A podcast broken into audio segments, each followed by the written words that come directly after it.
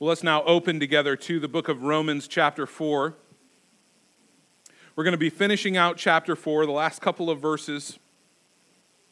As we've been making our way through, we'll be picking up where we left off last week. So, beginning in Romans chapter 4, in verse 23, let's read together now. Hear the word of the Lord. But the words, it was counted to him were not written for his sake alone, but for ours also. It will be counted to us who believe in him who raised from the dead Jesus our Lord, who was delivered up for our trespasses and raised for our justification. Let's pray together. Almighty God, thank you for your living, supernatural, inerrant word. Lord, you have given to us such a treasure, such a gift that, that in your word we can hear the voice of our God. We can hear you speaking, Lord, purely. That, that by your Spirit's working through your word, it accomplishes your supernatural purposes in the lives of your people by causing that which is dead to live and opening blind eyes. Lord, transforming even those that you have saved into the likeness of Christ. And we pray that your word would accomplish its good work this morning by your Spirit.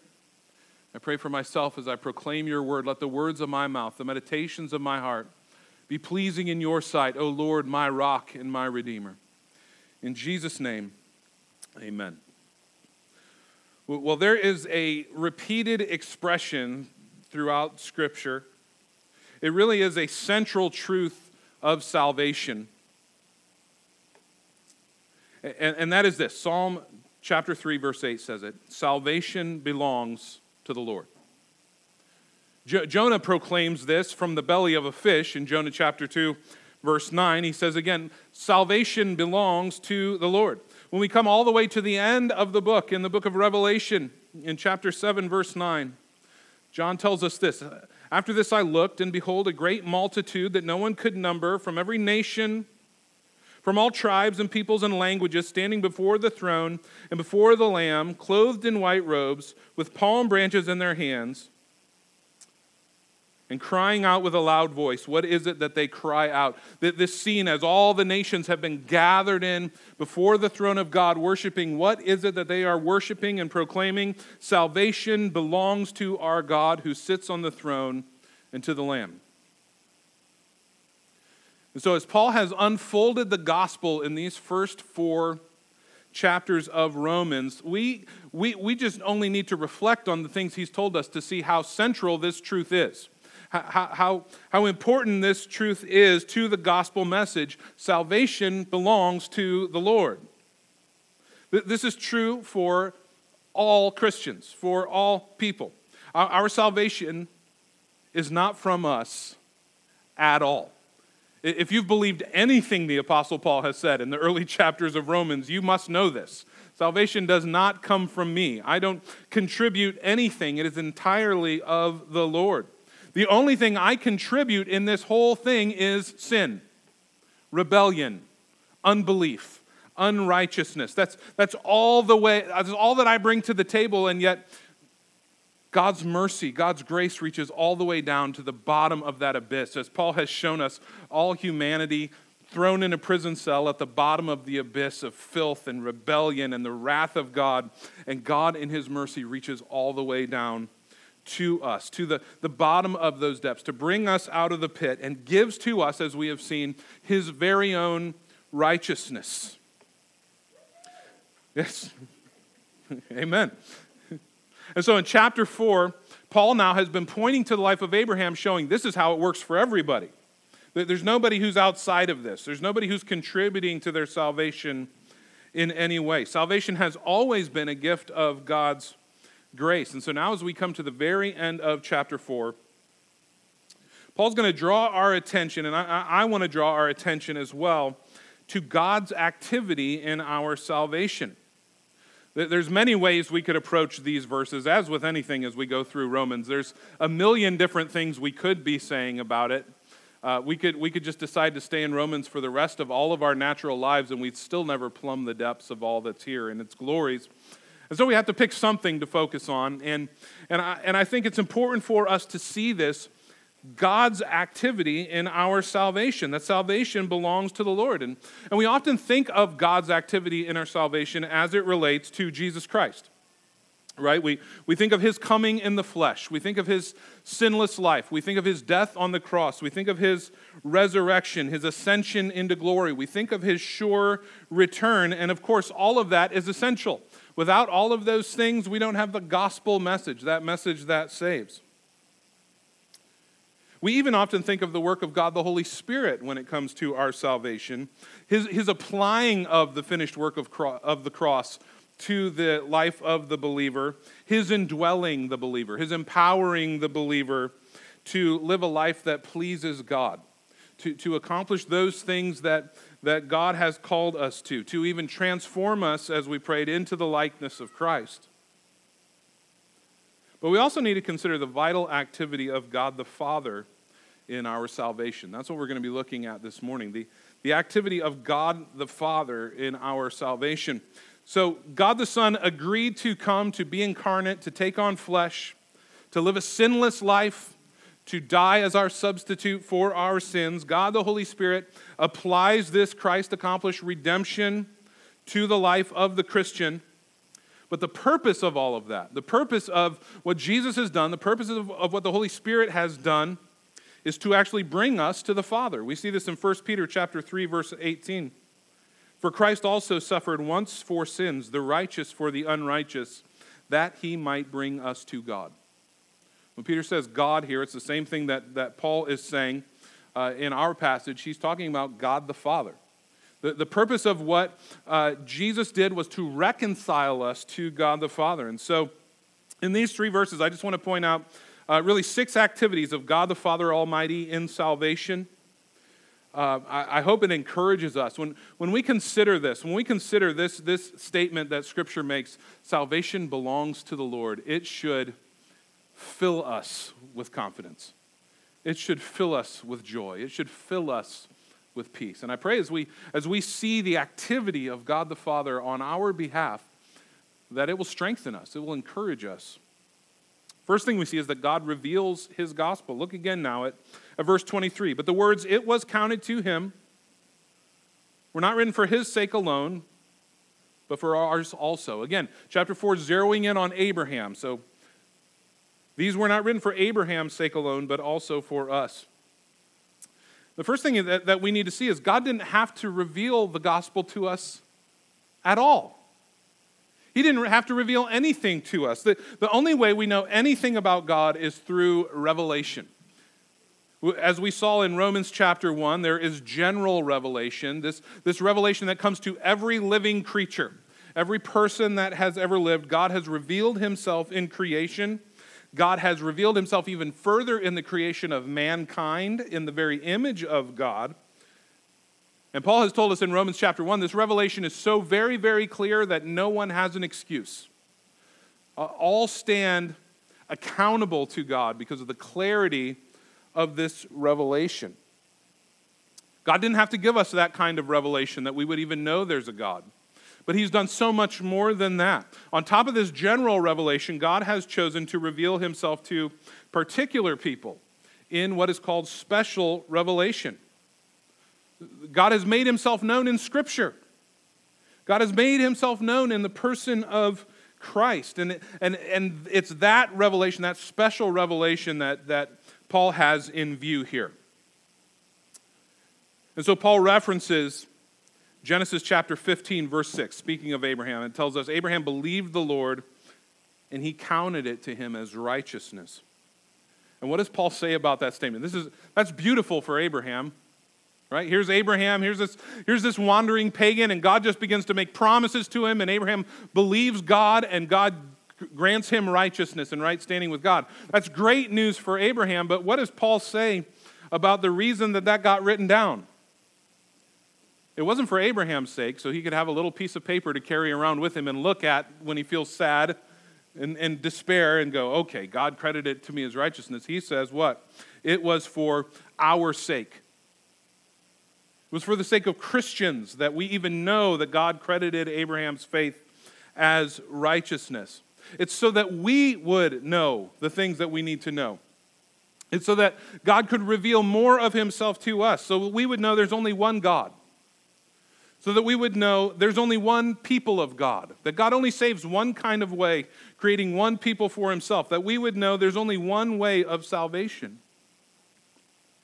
And so, Paul's going to tell us this later in Romans about Scripture itself. Romans chapter 15, verse 4.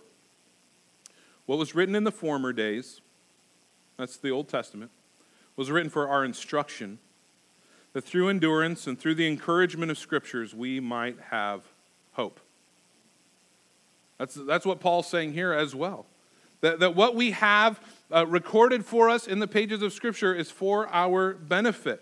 God, in His kindness, and He didn't have to do this, this was mercy, this was kindness, this was grace. He chose to reveal to us not just that He would be willing to save someone like Abraham, but that He would save everyone who came to Him in faith, the way Abraham came to Him. God is the one who has revealed his glorious saving gospel to us. This is an act of mercy that God would do this. The second thing we see of God in these verses, he credits righteousness. Look at verse 23. But the words, it was counted to him, were not written for his sake alone, but for ours. It will be counted to us who believe in him, who raised from the dead Jesus our Lord. Now, we've seen, seen this word a couple times now in Romans. It's an accounting term that Paul is using, saying that Christ's own righteous status is counted to, it, it is credited to the account of the believer. So he uses it again twice here in these two verses. It was counted to him, it will be counted to us. How is it, though, that this righteousness of Christ is imputed to us? How is it counted to us? How is it credited to us? Well, Paul has already told us in the larger context here of chapter 4. It is God the Father who takes the perfect righteousness of his Son and credits Christ's own righteous status to the account of the believer. In, in verses 5 and 6, in this same chapter, chapter 4, he says, And to the one who does not work, but believes in him who justifies the ungodly, his faith is counted as righteousness. Just as David also speaks of the blessing of the one whom God counts righteousness apart from works. So, so what we need to see in the way that, that, that the, the, the Christian is saved, the way that we are justified, given right standing with God, the way we are credited Christ's own righteousness, can, can you see in all of this how it's not a work we could ever do for ourselves? It's not something we could ever contribute to. It would be totally impossible for us to credit Christ's righteousness to ourselves. Even, even here from an earthly perspective, if you went to the bank, and you wouldn't want to do this anyway, it wouldn't help you at all. If you went into the bank and said, uh, I would like to credit all of Jason's finances to my account, well, they'd laugh you out of the bank. You don't have the authority to do that. You've got no ability to do that. How could we ever think that we could just do something that would force God's hand to give us the righteousness of Christ? We haven't got the authority to do such a thing. It would be impossible for us. The guilty do not impute Christ's righteousness to themselves. That is not how it works. It would be like a convicted murderer standing up after his conviction has been handed down and saying, I pronounce myself free. They go, Great, keep pronouncing it all the way all the way to prison. We don't have the authority to do that. No, it is God the Father Almighty. It is the, the holy, righteous judge who takes the righteousness of his Son, the Lord Jesus Christ, our substitute sacrifice, and credits it to us. He credits it to all who trust in his Son, all who have come to him in faith. John MacArthur says here of this passage, I love this phrase, it will be credited it will be credited. That is to say, from now on, it's not a future reality. It starts now, and it will always be this way. Righteousness will always be credited to those who believe. Isn't that good news? At the moment of your conversion, at the moment that God gave to you the gift of saving faith and repentance, the righteousness of Christ was credited to you, and it will always be that way. Oh, well, it makes me excited. Next, we see God, God must be believed then as the author of salvation. This, this verse doesn't say that explicitly, but the whole context, the whole way Paul has been unfolding the gospel tells us this. Who, who is it that will be credited this righteousness? This, this is a glorious gift. That's why the gospel is good news. To be credited this gift that will never be taken away from us. This gift that we are so utterly undeserving about. But who is it that receives that? It's those, he says in verse 24, who believe in him, who raised Jesus our Lord from the dead. Who, who is it that Paul's telling us particularly we have to believe right here in this verse? Who's the him here? It's, it's not just that we're to believe in Jesus, of course, that's true. But Paul says here we must also believe the one who raised Jesus from the dead. So, so unlike Judaism Islam, other monotheistic religions, Christians believe in a triune God, one God existing in three persons Father, Son, Holy Spirit. Even unlike some Pentecostal traditions, uh, which some of us in this church have been familiar with and this church has had to deal with in the past, who claim that there is not a triune God, there is just one being who appears in three different forms. That's not what Christians believe. That's not what we must believe if we are going to be saved. We believe in three distinct persons co equal, co eternal, all God, individual persons. And so, what, what we see in this passage is not just that we must believe the Lord Jesus Christ, and we must. We must also believe God the Father who sent Jesus Christ. God the Father who delivered Jesus over to die in our place. God the Father who raised Jesus from the dead. As the Apostles' Creed says, I believe in God the Father Almighty, maker of heaven and earth, and Jesus Christ, his only begotten Son, our Lord. We must not just believe in God, we must believe in the true God, the living God. It's a package deal. It's impossible to have saving faith. It's impossible to truly believe in Jesus Christ apart from believing in God the Father Almighty. And you can't truly believe God the Father without believing His Son, Jesus Christ. They can't be separated that way. You can't take one and leave the other. And, and even in some churches, they want to make it as though it's possible. Well, we kind of don't like the God of the Old Testament. Let's focus on Jesus, our version of him that we've created, who is a very soft spoken, effeminate guy who just loves us and wants to hug a lot. But we don't want God the Father. He seems mad. The Bible talks about his wrath a lot. We'll leave him alone.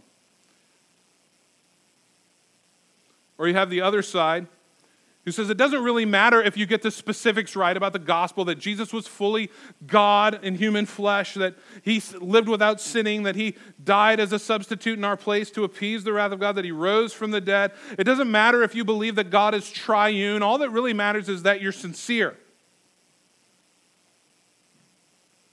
No, you can't have saving faith apart from the triune God who has revealed himself to us in Scripture. That's why Jesus said in John chapter 10, verse 30, I and the Father are one. That doesn't mean they're one person. It means there's total unity of purpose, total unity of will, total unity of mission. So we must believe in Jesus. We must believe in God the Father. He is the author of salvation, He's the initiator of all of this. He, it's His plan, He initiates salvation. Fourth activity of God we see is that he raised Jesus from the dead. Look as we go on in verse 24. Who believe in him who raised Jesus our Lord from the dead. God the Father powerfully, literally, physically raised Jesus from the dead. And there is no such thing as true saving faith that doesn't believe this. The, resurrection of our Lord Jesus Christ is of singular importance in the Christian faith. We can never be saved without believing in the physical, literal resurrection of Christ by the Father. Paul will tell us this later in Romans chapter 10, verse 9. If you confess with your mouth that Jesus is Lord, believe in your heart that God raised him from the dead, you will be saved. It's essential that we believe this. Now, the problem is many, many want to say that we don't have to believe that. We don't have to believe in a literal resurrection, which, by the way, the world laughs at and thinks is stupid. That's why they want to find a way around that. We don't have to believe that in order to be saved. The only problem with that, of course, is the Bible, which says you do have to believe that in order to be saved. So, no matter how good the person is, no matter how, how much good they've done in the world, if you don't believe the actual facts of the gospel message, you cannot be saved. And so there are, there are many who say Jesus was a good man. They, they say he was a good example for us. We ought to hold to his teachings. He, he was even a, a, a revolutionary figure that did much good in the world, but unless they believe that God raised him from the dead, they cannot be saved. Paul wrote these words to the Corinthian church, 1 Corinthians chapter 15, starting in verse 3 For I delivered to you as of first importance what I also received that Christ died for our sins in accordance with the Scripture, that he was buried, that he was raised on the third day in accordance with the Scripture, that he appeared to Cephas, that's Peter, and then to the twelve, that he appeared to more than 500 brothers at one time, most of whom are still alive, though some have fallen asleep. Then he appeared to James, then to the apostles, last of all, as to one untimely born, he also appeared to me. And then he says in verse 14 If Christ has not been raised, then our preaching is in vain and your faith is in vain.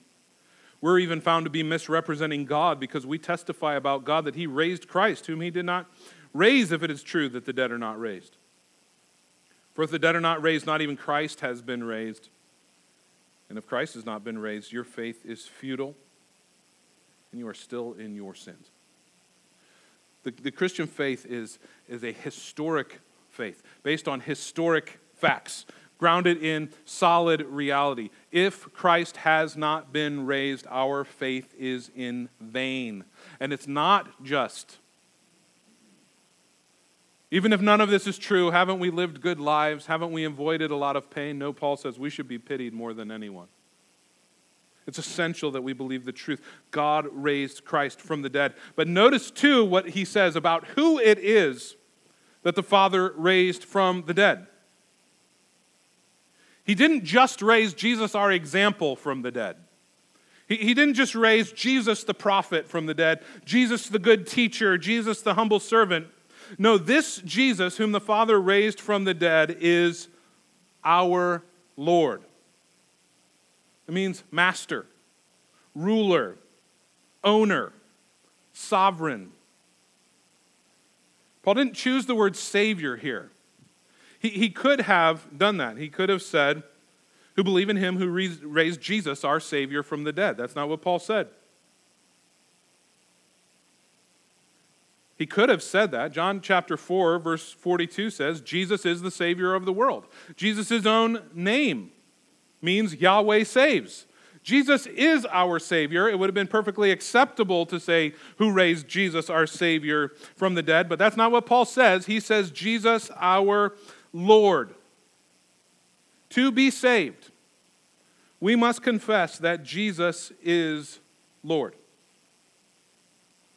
When we make that confession, what we're saying is we are, we are coming underneath His rule. He is our master.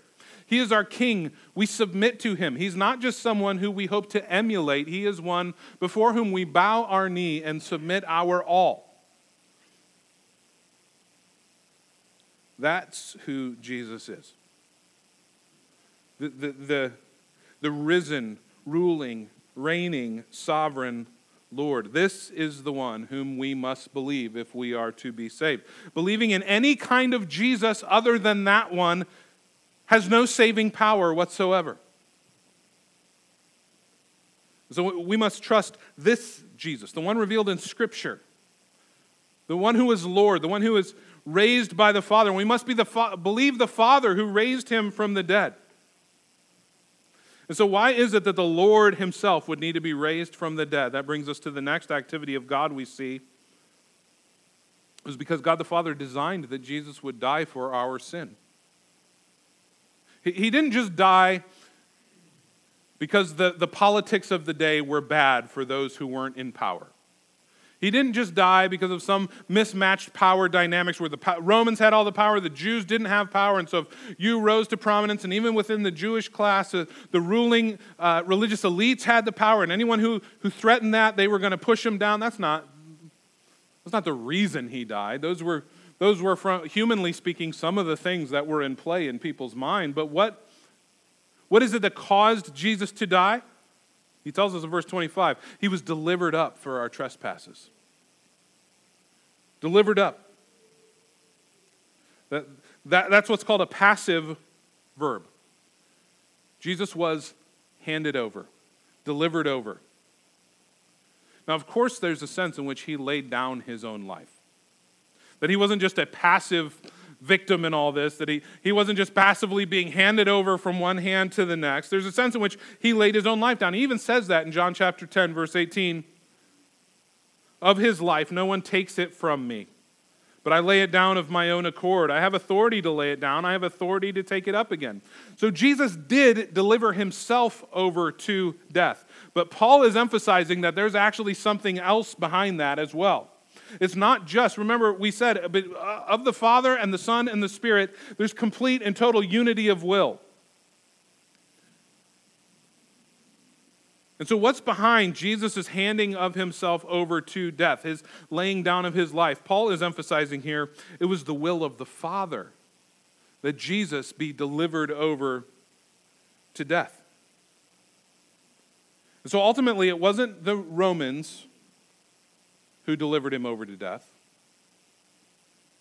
It wasn't his betraying friend Judas who delivered him over to death. It wasn't Pilate or Herod or the Jewish religious authorities who delivered Jesus over. They were guilty, of course, but they were secondary causes. The primary actor at Calvary was who? It was the invisible hand of God the Father. God the Father Almighty delivered his Son up to death on the cross. And why did he do it? It was for us. It was, as Paul says here, for our trespasses. Isaiah told us that this is exactly the reason that this was going to happen as he prophesies in the Old Testament, Isaiah 53, verse 5, which you know so well. He was pierced for our transgressions he was crushed for our iniquities. Upon him was the chastisement that brought us peace, and with his wounds we are healed. All we like sheep have gone astray and have turned everyone to his own way. The Lord has laid on him the iniquity of us all. So it's God the Father who delivers Jesus over to death on the cross, and on the cross, he lays our iniquity on Christ. Later in Romans chapter 8, verse 32, Paul's going to tell us God did not spare his own son, but gave him up for us all. 2 Corinthians chapter 5 verse 21 he says for our sake he made him to be sin who knew no sin so that in him we might become the righteousness of God. Why did Christ need to be raised from the dead? Why did the, the cross happen at all? It's because Jesus, our substitute on the cross, bore the legal penalty for our guilt. As we read those early chapters of Romans, chapter 1, chapter 2, parts of chapter 3, as we see the desperate condition of mankind among whom we once lived, we who were in that pit, that filth, shaking our fist in God's face, his enemies sinning constantly.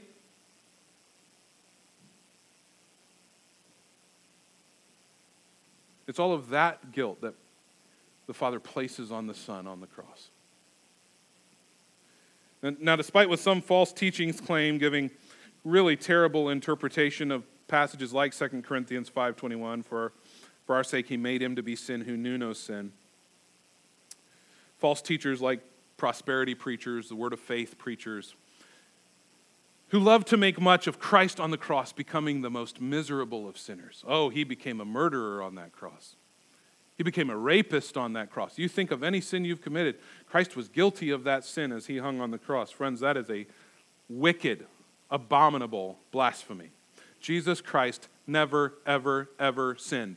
He was never, ever guilty of sin. He remained the spotless Lamb of God. He was never guilty of sin. He was the substitute sacrifice punished for our sin in our place.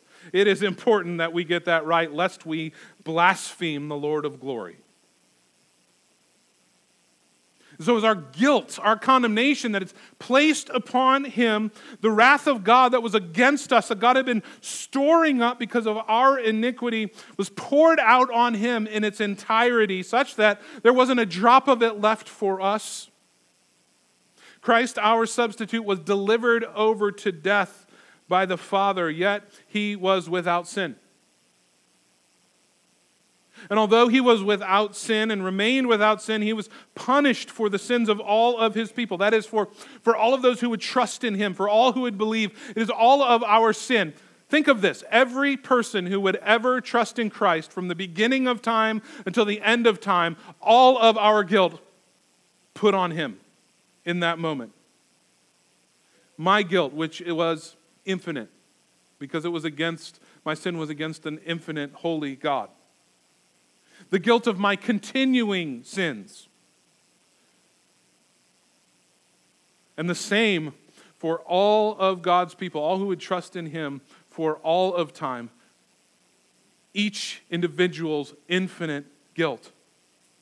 The wrath of God stored up for that guilt, all poured out on Him in that moment. Who could comprehend?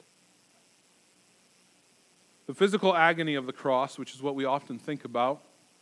In fact, they invented a word because it was so terrible. Excruciating means from the cross because there was no adequate description for the suffering that the human went through on the cross. But, friends, that was not the torture of the cross for Christ. It was this our iniquity placed on him. The wrath of God poured out on him. And and here's what we need to understand about that it means the substitutionary death of Jesus Christ was no accident. It wasn't just some tragic event in human history. It's not something that we need to feel sorry for him about. We should feel sorrow for our sin. This was the design of the Father. As Revelation chapter 13 tells us, this was the design of the Father from before the foundation of the world. Peter, on the day of Pentecost, told the crowd this Acts chapter 2, verse 23. This Jesus, delivered up according to the definite plan and foreknowledge of God, you crucified and killed by the hands of lawless men. Delivered up according to the definite plan and foreknowledge of God. God the Father Almighty ordained that Jesus would die for the benefit of all of God's people, for all of God's elect. John, chapter 6, verse 37, Jesus says this All that the Father gives to me will come to me. Whoever comes to me, I will never cast out. In John chapter 17, verses 1 and 2, in his high priestly prayer, Jesus prays this Father, the hour has come. Glorify your Son, that the Son may glorify you, since you have given him authority over all flesh to give eternal life to all whom you have given to him. Oh, this is glorious news that the Father would plan and deliver the Son over to death for our sin. Here's what it means we are the gift from the Father to the Son. And the Son loves us and died in our place so that our sins could be forgiven and we could be saved. How much assurance would come to us if we would really believe that? Glorious news. Finally, then, God was satisfied with Jesus' death for our sin. Verse 25, he was delivered up for our trespasses and what? Raised for our justification. Some translations say raised because of our justification. The, the resurrection of Christ is proof positive that his sacrifice was efficacious that it worked. God delivered him up for our sins. He, he, the, the plan of God from eternity past was take the sins of all of my people, place them on my spotless Son, pour my wrath out on him instead of them, and then raise him from the dead, and they will be in right standing with me, credited his eternal, perfect, spotless righteousness forever. And the resurrection of Christ is proof positive. It is God's validation, it is his stamp of approval, it is his authentication that the death of Jesus did it. That full atonement was made for sin. Jesus' sinless life, his substitutionary death, perfectly fulfilled every single one of the law's righteous demands that we have failed at every turn to fulfill. So we are justified by the sinless life of Christ, by the death of Christ in our place, and his resurrection validates that that's true. It validates the success of that mission. Like what the ESV Study Bible says here in this passage. When God the Father raised Christ from the dead, it was a demonstration that the Father accepted Christ's suffering and death as full payment for sin. That the Father's favor, rather than his wrath against sin, was now directed towards Christ. And hear this. And through Christ, the Father's favor was directed towards those who believe. Since Christians are united with Christ in his death and resurrection, God's approval of Christ at the resurrection results in God's approval also of all of those who are united to Christ, and in this way results in their justification. Friends, that is good news. If you were if you tuned out somewhere in the middle, what he's saying is on the cross of Christ, Jesus made full payment for sin. And what we see in the resurrection is God's favor, only favor. There's no wrath left directed at his son. And since you and I are in Christ, all of that favor is directed at us as well. Our salvation is, is secure as Jesus is standing with his Father. Take a deep breath. That is good news. Christ's literal physical resurrection by the Father guarantees our justification. Again, justification is that legal pronouncement. Not guilty. In right standing with God. It's not just like you never sinned, it's like you always obeyed. And Christ's resurrection is the guarantee of that. When He died, we died. When He rose, we rose. And because He lives, we will always live. Jesus' resurrection proves that we're not just made alive spiritually right now, but we will also experience a real, literal, physical resurrection to eternal life. Why is it that a truly Christian funeral, even in the most terrible of circumstances, is not a hopeless event? Why is it we are instructed, commanded not to grieve as those who have no hope? It's because of this right here. It's because of this promise. 1 Corinthians chapter 6 verse 14 Paul says God raised the Lord and will also raise us up by his power. 2 Corinthians chapter 4 verse 14 we know that he who raised the Lord Jesus will raise us also with Jesus and bring us with you into his presence because God the Father Almighty raised Jesus from the dead, we can have full assurance of our faith, full assurance of our salvation. And so, salvation from start to finish belongs to the Lord. We can see God's initiative. We can see God's activity stretching from eternity past and the eternal plan of God before the foundation of the world all the way to eternity future in our union with Christ, our resurrection with Christ, our eternal life with Christ. All the way, eternity past to eternity future, all of it belongs to the Lord. And so when you think about your salvation, Christian, if all of this the scripture says is true, there's only one direction you can go with your praise. There's only one direction you can go with your thanksgiving. It's not towards yourself, All glory belongs to God. Salvation belongs to the Lord. It is all of God. It is none of us. It wasn't 99% God and then 1% us that got us over the hump. It wasn't even 99.9% God and 0.1% us. It was all of grace. It was all a free gift of His sovereign mercy. So, what do we do in light of that? What, what, what about us then? If it's not even point one, us. Do we just stand around and hope that He picks us? Is that how God has designed all this? When you read your Bible, is that your big takeaway? Just stand around and hope God calls your number? No, remember verse 24? These things belong to who? To those who believe Him. So you might say, You just said we don't even do point one. Now you're telling me I got to believe. I thought you said it was all God and none of us. Isn't believing a work? Isn't that something that we're doing?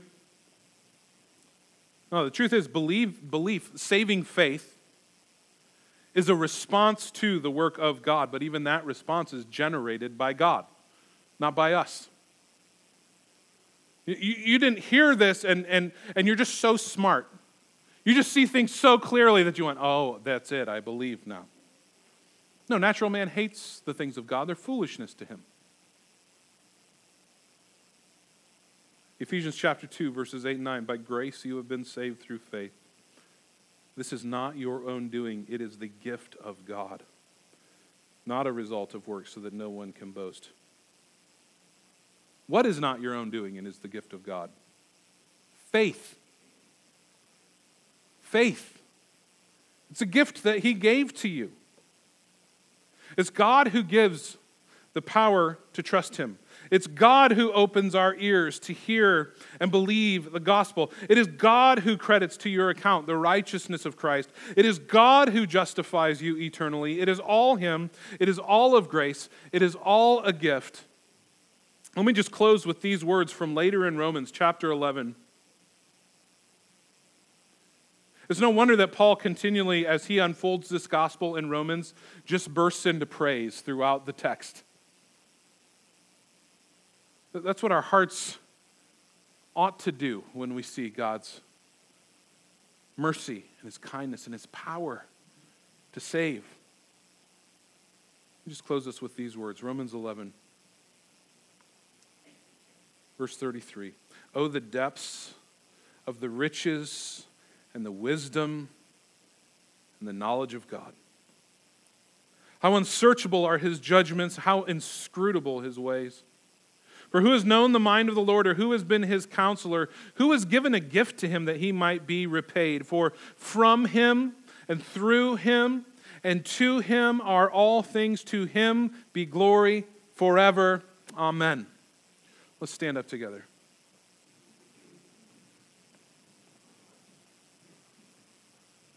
Lord God, what more could we say than your inspired word has said? To you belong all glory and all honor and all praise from this time forth forevermore.